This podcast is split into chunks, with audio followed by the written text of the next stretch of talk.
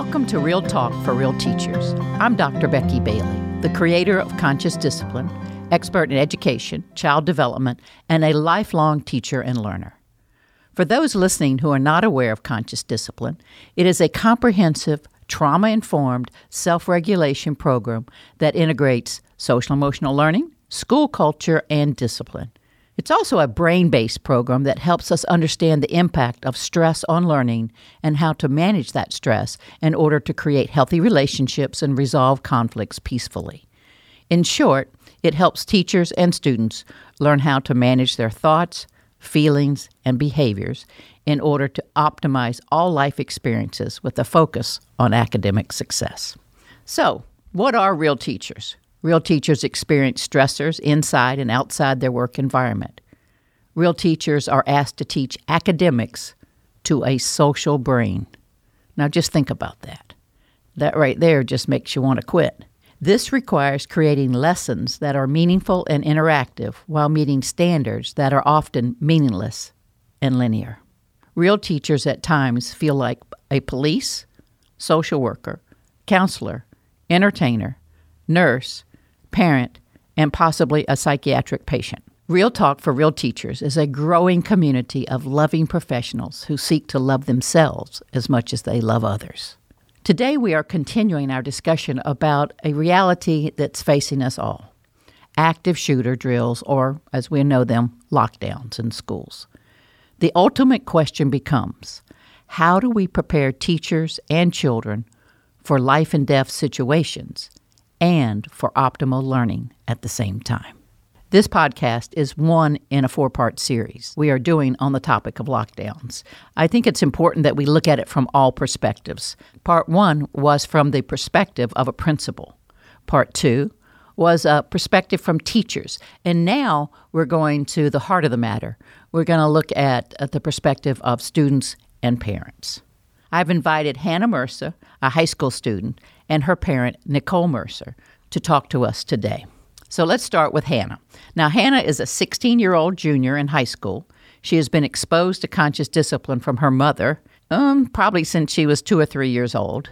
She is an active member of the Thespian Group, a National Honor Society member, and works at an after school program sharing her conscious discipline skills with children and after school teachers. Welcome, Hannah, to Real Talk for Real Teachers. I'm excited. Well, I am too, because we get a perspective that we don't often get. So, we want to talk about school lockdowns. Now, have you had lockdowns and how many years have you been doing them? Um, I had two lockdowns and a bomb threat my freshman year, and that was two years ago. And do you usually have drills like active shooter drills? Do y'all have to practice these lockdowns, or you do it only when you get a threat? Um, well, that's the thing. We never had a drill before it happened because my first lockdown happened the second week of freshman year. So school literally just began. It was like the last week of August. And so we had no drill before that. That was a real lockdown for a real reason then. Yes, it was not a drill. not a drill. Okay, so tell me about that. So you go into school and take us through that day. Okay, so my middle school was very tiny and very sheltered, and there was a total in the whole middle school of 88 people, and there were 23 people in my grade, and over half of them I'd known since kindergarten. So it was a very small, very like intimate middle school. I'd never been exposed to any fights, any type of drugs or alcohol or anything until I got to public school and high school as in freshman year. And so um, That's quite a transition. Yeah, it was already very like overwhelming because all of a sudden I went from having 23 people in my grade to having the biggest freshman class in 11 years, which had about we had about 650 people in my freshman class. It was insane, and so it was in Spanish. Uh, third period, and I'm still first of all not used to having a bell to change classes because at my old school we didn't have bell systems so there's a loud beep that goes off and it says, Teachers, please lock your doors. And everyone else starts moving to the back corner, and the teacher goes and she locks her doors and she turns the lights off. And I'm like, like what is happening and they're like we're at a lockdown you guys can't leave and no one can come in and we had to turn the lights off and go sit on the tile in the back corner to where if someone were in the hallway and they looked in the classroom, they wouldn't be able to see any kids. So I didn't even know what was happening. I was like, basically, what's a lockdown was my whole thing. I never even really had to think about a lockdown. So many of the other kids had come from a school where they'd had lockdowns before then. Oh yeah, I was the rarity because yeah. I was the kid that was like never even heard of a lockdown. And so how was that experience that day? I mean, did your heart start racing? I mean, so you're sitting over there wondering what in the world. So take us through what you're saying in your head and what you're feeling in your body. Yeah, like when the intercom came on, I was just like like my heart just like stopped. I was like uh and I was like my teacher was kind of like anxious. I could tell that she knew something she wasn't telling us. So it was just like the whole room kind of felt like buzzed, like like everyone didn't know what to do and we were just anxious and we were all kind of like I don't know if we were at the point of like scared yet. I know my heart was like racing with like adrenaline because I was like I've never even had any kind of real threat. Like I didn't even know what to do. So like I just had to like kind of like follow the crowd. And so yeah. I just had to sit. And the worst part was we can't talk. So we're sitting in the dark in a corner on the tile and we can't talk to each other. That's like when I like sat down, I had to like tell myself that I needed to like calm down in order to think because obviously if it was like a real threat situation, I can't be freaking out because then I wouldn't be able to logically move forward from that. So um, I sat down and I just kind of took some breaths and like calmed down and like regrouped. I mean, we weren't supposed to talk, but I leaned over to the person next to me and I was like, "What is going on?" And they were like, "We're on a lockdown. Like we're good." I was like, "Oh, okay, cool." So that other person didn't seem to mind. They were like, "Okay, just you know, chill. We're in a lockdown. Like it's no big deal." Is that what kind of the feel you got from the comment? I mean, kind of, yeah. But for the class as a whole, everyone was kind of anxious because the worst part of a lockdown is not knowing what's going on because the teachers don't tell you. So we it could be anywhere from like they had a gunshot go off 2 miles away and we have to be on lockdown as a safety precaution or it could be there's a person in the hallway with a gun roaming the halls.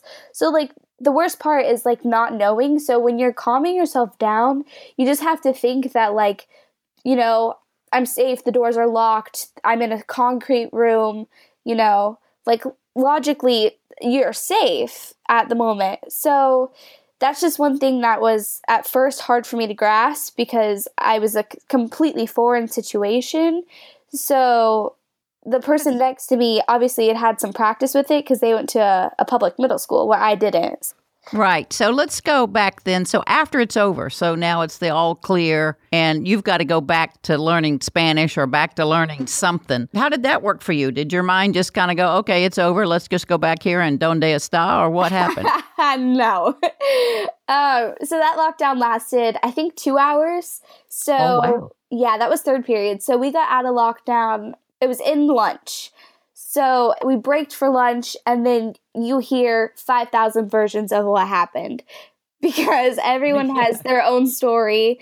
Everything from they were right outside my classroom to there wasn't even a gun. So that's what was hard also is because it's over and you don't know what happened. And then you get on the news and you see that, you know, there's news people outside and of course no one is focused on actually learning anything the rest of the day at all. And how about the next day? I mean, does that carry over at all? Oh, I was terrified the next day because it was like a Tuesday. I had been at school for six days and I had a lockdown. And I'm like, I still can't find my way to class, much less worry about having lockdowns. having someone shoot you on your yeah, way to class. Exactly. Yeah. So, like, it took me a little bit to like readjust. And like that next day when I walked into Spanish, I'm telling you, I was like, please, Lord, let there not be another lockdown. And everyone jokes about it now because my school's like on the border between like the south end of town, kind of. And it's next to not a great neighborhood neighborhood. So everyone's like, oh yeah, Lincoln's a lockdown school. So, like, because of that one year where we had three big things happen. So no one was really focused on anything, probably the rest of that week. yeah. And so for you, How does that carry over to all the lockdowns you've experienced since then? I mean, it sounds bad, but like I'm kind of used to the idea of a lockdown. And now I know how to handle myself and how to calm myself down and then be able to help my friends because the first lockdown, it wasn't bad. They heard gunshots in the neighborhood right next to my school, so they had to put us on lockdown because they were so close until they got someone over there to check it out. And then, but the second lockdown, there was actually someone with a gun on campus, and um, they were in the parking lot and they had a mask. So that one was the more uh, like a high intensity lockdown. We actually knew that what was happening because I had a teacher who actually told us what was going on. So, having experienced the first lockdown and the second lockdown happened later in the year, I was able to calm myself down. I had this girl, she was kind of like freaking out. And she was like, I'm really scared. I just kind of like helped calm her down and put things in perspective. She was not quite having a panic attack, but she was kind of like on the border. And Yeah. so Yeah, kind of close. yeah, so I just helped her to breathe and you know, I just told her to like when I breathe you breathe. So she just matched me and then she calmed down and then she was like Okay, I was like, they have a bunch of cops here. You know, we already had the resource officer on campus who saw him. They put us on lockdown immediately. The classroom I was in at the time, it wasn't Spanish, um, had no windows. So we were in probably one of the safest classrooms. So I just kind of, Talked her down off the Yeah. ledge there. yeah, basically. Now, did you learn these strategies at school? I mean, do the teachers talk to you? Yeah, okay, I guess that's the answer. So there's no preparation like, okay, they're going to tell you it's a lockdown, and in that lockdown, here's how you can calm yourself down or stay calm. No, I've still never had a drill. I'm a junior and never had a drill. And you'd think that after my freshman year, having a lockdown the second week of school, at the beginning of every school year, they would have a drill, which seems logical. But it hasn't happened. So, my sister, who's a freshman, if we go on lockdown, she's not going to know what to do. So y'all have no drills up there. And you think a drill would help if you could practice the steps and procedures, even though no one says now you can breathe or now you can think logically about what's happening. They don't give you any strategies once you're locked down, but you don't even get a drill of the procedure of how to do a lockdown. Oh, I'm sure we're supposed to have one, but our school just doesn't. And we need to because if you have kids who come from a different school who've never been exposed to lockdowns like me, I'm like, why she turn the lights off? Like, I literally have no idea what a lockdown was supposed to be. So, a drill would be tremendously helpful because then I am prepared and I know what to do instead of freaking out and texting my mom, I'm gonna die today. Yes.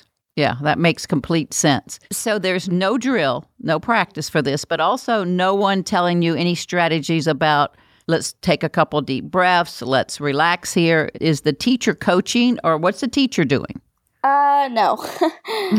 they definitely were not coaching. When I was in Spanish for the first one, my teacher just kept saying that we weren't allowed to talk. So if I wanted to ask a question, which I believe me, I did, I wasn't allowed to. So that didn't help because then I was left to sit and make up stuff in my head Right. Which only I'm sure, and I wasn't the only one too. So everyone's, you know, panic spreads like wildfire. So when you have one person sitting there panicking, then the whole room is just a ball of panic. And that's not good for anyone. Yeah, so the teacher's not saying you're safe, No. we've got this. No, She told you nothing. She just said be quiet and shut up. It was Spanish 1 general class, and the teacher was just like, stop talking, stop talking, stop talking. And she was at her computer getting updates, and she wasn't letting the class in on the updates. It was just hard being kept in the dark. I mean, literally and figuratively. Exactly. So in that next one, when you had a different teacher who actually gave you a little information, did that teacher ever try to help you calm down, like saying, You're safe, we're surrounded by police, we are taking care of this, everyone relax? Was there any kind of encouragement about that? I'm not really sure of encouragement, but she could sense that we needed to know what was going on. She knew enough that she knew we needed to know what was happening. Yeah. So her boyfriend was actually a cop, and so he was one of the people that came to the school. So he was sending her updates. Like we found him, he's contained, and so the actual getting the threat under control only took probably about 20 minutes, but then they had to wait for, you know, all the process. So we were on lockdown for that one for, I think it was close to four hours. Four hours. It was at least three, three and a half. So now you've had your second one, you've got a little more information. So, how about coming to school the next day? Because that day's shot, right? Yeah. Oh, Yeah. for sure. There was absolutely no way anyone was going to be able to do anything after that. Okay. And now the next day, at what point can you get back and start focusing on learning? I'm sure it's, it's individuals, but for you, I mean, could you just jump in the next day and be okay? No. And the second lockdown happened, it was first period, right in the morning. It was it was hard. I mean, especially when you're on lockdown for that long and you have to go right back in the next day first thing in the morning right when it happened in the same class, you know, not even 24 hours later and you're expected to learn and then pass the test at the end of the week. So, when you get in there the next day, there's no let's take a moment and talk about yesterday and reflect No. on it. No, it's just like, okay, we're back to the grind, right? We're going to learn. Yeah, to put it in perspective, in everyone's heads, it's like we're being held at gunpoint because the gun is on campus. The school is safe, but it's not that safe. Obviously, if the guy was able to walk on campus with a gun, we're sitting in class thinking my life is threatened. And then 24 hours later, we're expected to take in new content in the same environment with the same conditions a day later and then be able to pass a test at the end of the week. It's a joke. And especially when the teacher doesn't acknowledge the fact that we need to slowly ease back into it because we're all still thinking like obviously it's the second one this year within a semester i mean we're all a little shaken up Yeah. after that so You bet. it took me i think like at least probably a week to come back from that Yeah, that makes sense. And a week's pretty quick. So, good for you, Hannah. yeah teachers are listening to this. Okay. Okay. So we kind of got a picture of what we don't want to do there.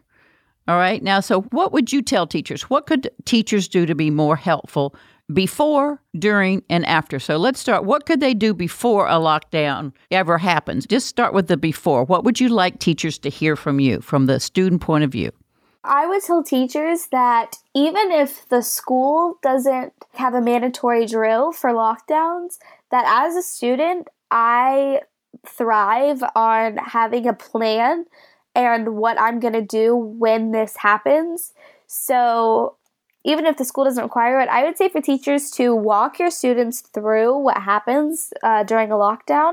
Say, the first thing that's going to happen is the intercom is going to go off. Then we're going to go in the back corner and the lights are going to get turned off. And then we're going to sit in quiet and breathe as a group or something. Like walk your students through what is going to happen and what's expected to happen under any circumstance, whether it's Right. like a huge threat or a minor threat. Right. Okay. So now we're during. So now the lights are off. You're sitting back there huddled up. What would you think would be helpful for a teacher to say or do during these three, four, two, five, six hours, however long this is going to last? I would say, first of all, that the teacher needs to calm themselves down before directing the students because I could feel the panic off my teacher the first lockdown. So I'd say, first thing during a lockdown, the teacher needs to do is gain composure themselves and then help the students to breathe and feed them the information that they need. You don't have to tell us everything because we don't need to know everything, but we need to know enough that we know we're safe. Right. So you just need that notion to know enough that you're safe. And here's the information. Here's what I know right now. The suspect is contained and you're safe. Yes. That's what I know right now. So we're going to stay here until we get the all clear. Just simple and giving a little information as much as they know and reassuring you that that information contributes to additional safety. yes. Now let's go to after. So it's done. It's the all clear button. And either you're all going to another class or whatever you're going. I mean, what would be helpful immediately after and then like the next few days? Immediately after, more breathing because we're just so relieved. And I know this one girl was during the second one, she was so relieved that she actually started like almost crying. So, more breathing and more like reassurance that like you're safe to leave the classroom now because I was hesitant to leave the classroom. So, encouragement of you can get through this day because the threat is removed. And then for the next couple of days, I think it's just crazy to expect the kids to be able to learn brand new content a day after that has happened.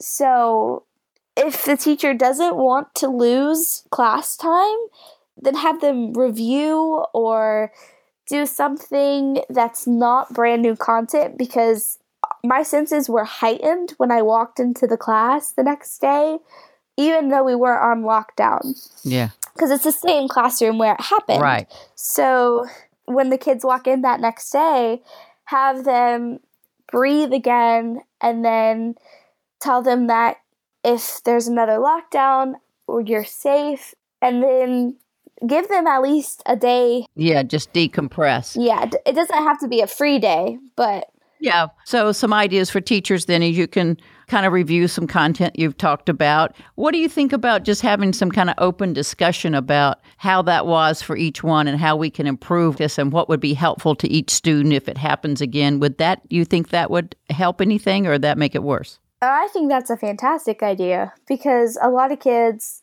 are too scared to admit, like, especially the guys, if I'm being honest, are too scared to admit that they were actually frightened during the scenario. And then hearing that their classmates were going through the same thing it bands us together and it helps us realize that when we're all scared we don't have to sit there in our heads and make it up and feel like we're being targeted. It makes us realize that everyone in the class is feeling the same thing. So we can like come together and help each other out so I think that post discussion would be really important for like everyone to connect and like see that you weren't the only one freaking out. Right. And that makes complete sense. So that could be an opportunity to bring everyone together as opposed to everyone making up their own stories and then running to lunch and making up more stories and everyone trying to outdo each other in the story or yes. all that stuff that we try to pretend like didn't happen and within us and all that. So, Hannah, you have been phenomenal at sharing with us a, a very personal experience, and I want to thank you. And I want to thank you on behalf of all the teachers. And for those who are listening, you've heard what happens within and what happens in some schools. I encourage you to listen to Hannah, listen to the voice of a student who's been there, who's lived through it, and use her suggestions as best you can. So, Hannah, thank you, thank you, thank you, thank you so much. Now, have you had any lockdowns this year? Uh, no, we actually didn't have any since uh, freshman year. So I oh, guess wonderful. our security's gotten better. Yes, it has. And certainly your wisdom has grown with it. so thank you, Hannah. Now let's talk about the same situation or the same topic from Hannah's mother. So we're now going to shift from Hannah to her mother, Nicole Mercer. Now, Nicole is a mother of two daughters. She's also an educator, and as I mentioned earlier, a certified conscious discipline instructor. But however we want to phrase Nicole, right now she's going to put on her mother hat and be mom. So, welcome, Nicole, to Real Talk for Real Teachers. Thank you, Becky. I'm glad to be here. So, Nicole, before we dive into this lockdown discussion, can you just share a moment for our listeners, basically, when you got introduced to conscious discipline and how it impacted your parenting and when? We were introduced to conscious discipline through a school that I was working at in Orlando. They actually hired you to do a parent workshop. So um, Russell and I went. We actually brought Grace with us. She was about a month old, and I was pacing in the back of the room with her. And Hannah was two. And so it was from there that our journey began. After that event, I was uh, afforded the opportunity to come to the Summer Institute that summer. And so I did, and we began from there and how it's impacted our parenting, gosh, in every way possible and positive. The thing I say the most now about it that the girls are teenagers is we're getting to do life differently than how it was for me as a teenager um, because we have a different skill set for them. So it's just been the complete opposite, if you will, of my experience as a teenager with my mom, who actually attends my parenting workshops now with me. Exciting. So the week long is really for teachers. So, what inspired you to tweak all that and throw it in your home? Actually, it was understanding all the brain information. To be honest, I was not really thrilled about my first adventure to the Summer Institute. I was the teacher that was chosen by the principal to go. To be completely honest, when we left the parent workshop, Russell and I were both like, she's really great, but that's never going to work. Um, so, my transformation moment was understanding the brain information and how the brain works. And that made complete sense to me. I could see myself in each of those brain states and could see what my parenting was going to look like if I didn't put some additional tools in my box. Let's take one situation you had with your girls. You just had a big weekend. You've had to have something happen. So, some situation that you had with your girls, and give me the old Nicole and the new Nicole so people can get an idea of what you're talking about.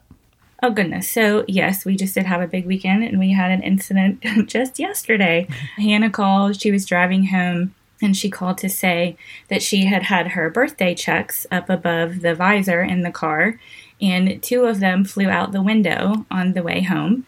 And so, because it was the end of a long weekend and mom was tired and didn't have much of an executive state left, I did use old Nicole's skills in that moment and fussed at her on the phone. And, you know, that's not a wise place to keep your money. Why didn't you turn the car around and go get them? And by the way, you're going to pay all the bank fees that it costs for those people to stop payment, and I'm not going to allow them to issue you a new check so that you can have your birthday money. Uh, so that was really great.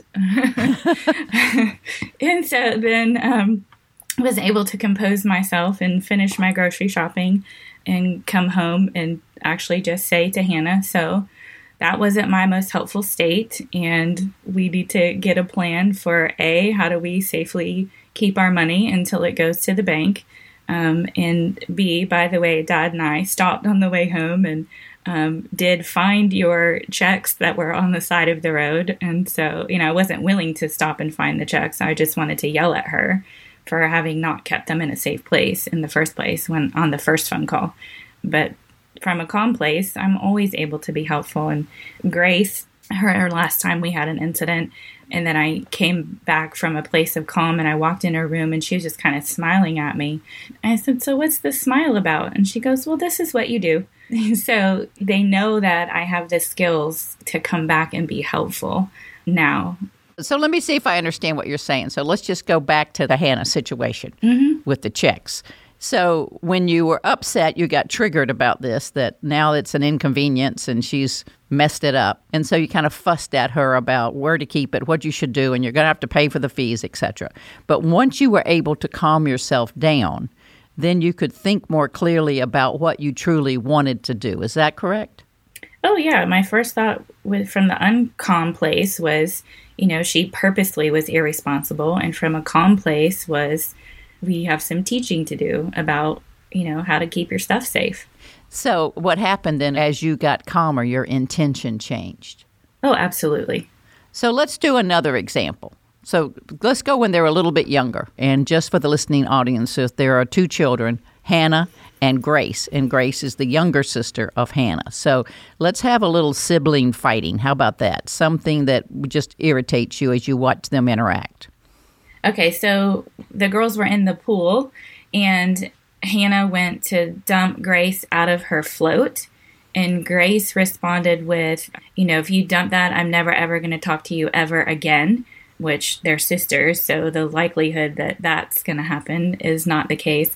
Um, but I happened to catch this. And normally, the two of them not getting along and, and bickering, especially when we're doing something fun and being on vacation, I would find very irritating but I happened to at that point be be able to take a breath and then just say to Grace, so what is it that you want your sister to do? So I was able to help them solve that problem from that helpful place of parenting and it took Grace a minute and it took some coaching, but she was able to say to Hannah, I don't want you to tip me out. You can get in with me if you want to be on the float together with me.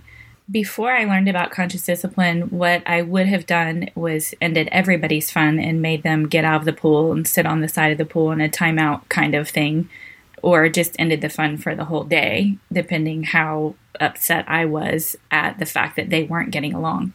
Yeah. Well, that makes sense. So when you're teaching, you had to flip it for Hannah to focus on what she did want instead of what she didn't want. And it took her a while to say, well, you could get in the float with me or I guess also she could get out of the pool and or go swim at the other end. All right, so now let's shift to the topic at hand. Lockdowns. Now, have you been the parent of a child in a lockdown? Yes. What happened to you? I mean, did you get a text? I mean, how did you know this was going on and what was your immediate reaction? Hannah actually sent a text that said, Hey, we're on lockdown. And I mean, I think I just held my breath was my immediate reaction and thought, you know, oh my God, what do we do? Like, is she going to be safe? How are we going to get out of this? Are there police on the scene? I just had a million questions coming that I wanted someone to answer for me immediately. Was there a place to get those answers? Actually, no, there wasn't. In their school, when they're on lockdown, the, all of the as it should be. Energy of the faculty, staff, administration, law enforcement, everything is on maintaining the safety of the school. But it's a little frustrating and agonizing when you can't get immediate, real time communication from those in charge of keeping the safety. So the first thing that happens then, as as what I'm hearing from you and your experience, is that you have a huge amount of anxiety wells up. Questions are firing in your head like what about this? What about that? What about this? Who's doing what? I mean i don't know this stuff. I don't know anything. And nowhere to find those answers. So it seems to me that as a parent the first thing you have to do is figure out some way either to let that drive you nuts or to try some way to calm down. Now which direction did you go in? I actually started breathing and attempting to calm myself down so that I could perhaps send helpful communication back to Hannah and help her with that same skill if needed. So, after that, what was the scariest moment then? And you sent it back to her, but what was the most frightening thing that happened during that event? Waiting to hear from her if it was actually a drill or if there was actually shooting on campus. And what did you find out when she responded to you? when she was able to respond, there actually, in fact, was a person in the school parking lot who was not a student of their school, but a student of another school, who did, in fact, have a weapon in their car. But the school resource officer was thankfully uh, noticed and was right on top of it. So a would be incident was prevented. And then tell me about that. I then wanted to know what were all of the school procedures because at this time she was a freshman. It was two weeks into high school. I mean, she was new to high school and so were we. And so, you know, in two weeks' time, we hadn't thought to get all of that kind of information. And so, you know, then I went about seeking what is the school's policy? How does all of this happen? What what will happen if it is actual? Who will communicate with us? How will we know our child is safe? So, just getting all of those questions then answered from school. And could you get those answered? I mean, you found that was it on the website, or how did you get that answered? Just basic procedures. We could, and the school, once the incident is over, then they do send out communication from their list serve from the principal. I'm sure you took a big old exhale at that point. Oh goodness, yes, yes.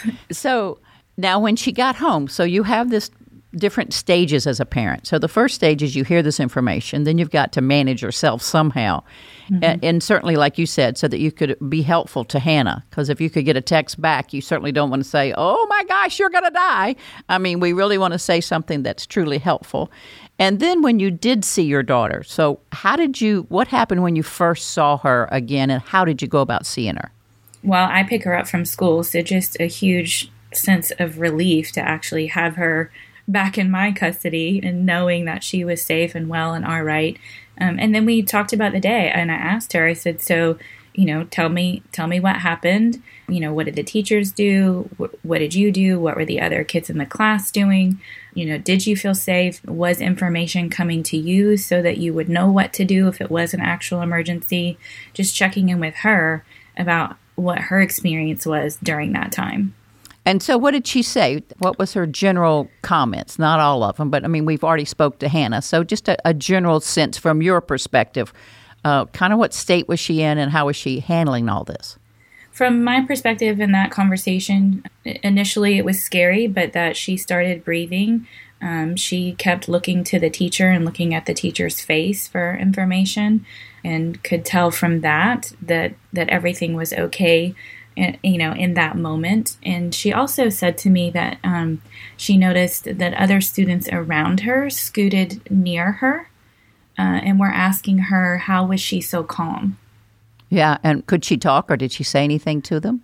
I really don't think she responded, or not that I recollect that she actually responded to them in that moment, but just it was just interesting to me that you know she was radiating some sense that others came towards her. And what do you credit that to? How would she know to start breathing and to calm herself down?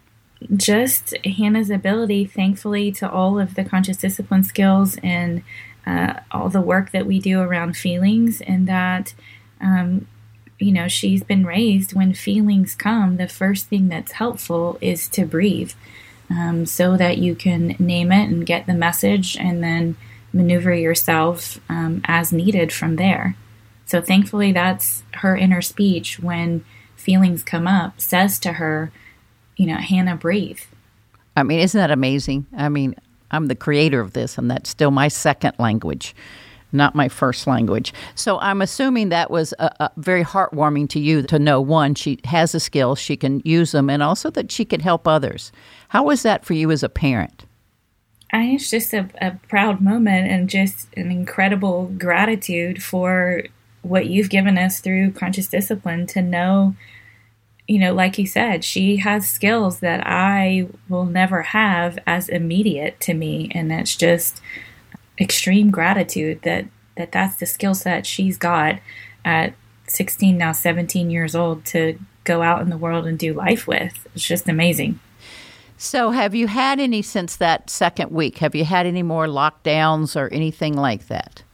They have had some drills, and then they have had one instance where the school went on lockdown because there was crime in the area, but not on campus. So that one just, again, was for safety.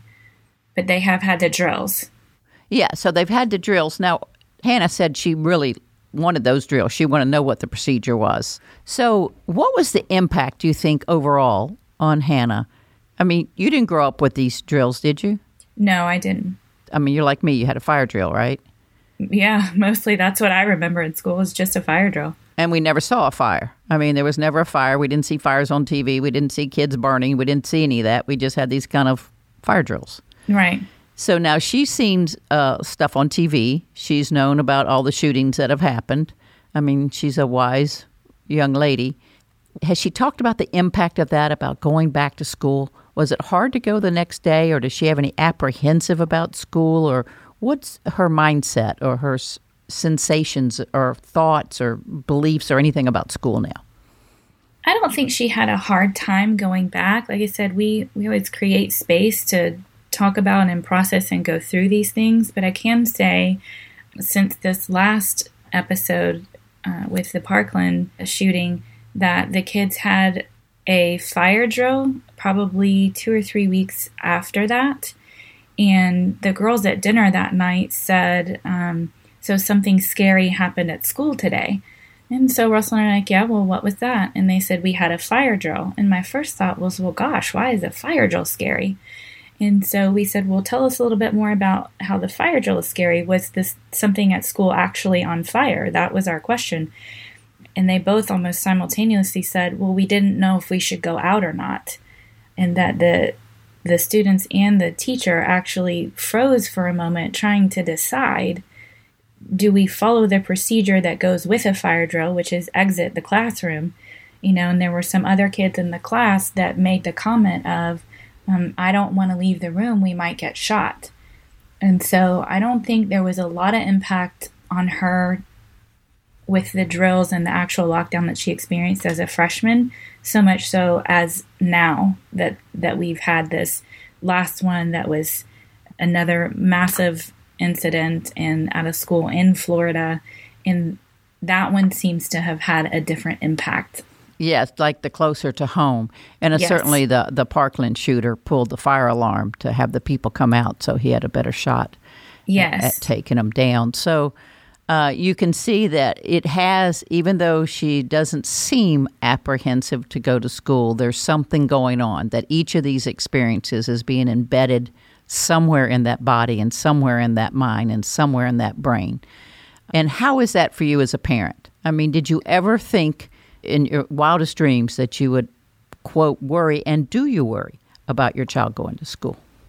It's scary and I absolutely do worry. That is that is probably the biggest thing for me on a daily basis is watching them walk out the door and and literally wondering are they going to come home? You know, and that's just not how you think of school ever having to be. So it's terrifying actually. And with that, Nicole, let's bring this to a close. And if and if you had like three or four things that you would say to parents, and they're listening and they're feeling that same terrifying situation, like I'm putting them on a bus and I don't know if they're going to come home, or I'm taking them off, or they're driving off and I don't know if they're coming back. This terrifying state that's existing and uh, them dealing with their own children. What three or four things would you say you've definitely got to do this? And this is just my experience, you know, my experience with conscious discipline or without it. What are these things that the, these parents need to be doing? Um, the first thing I would say is know that your children read your nonverbal communication.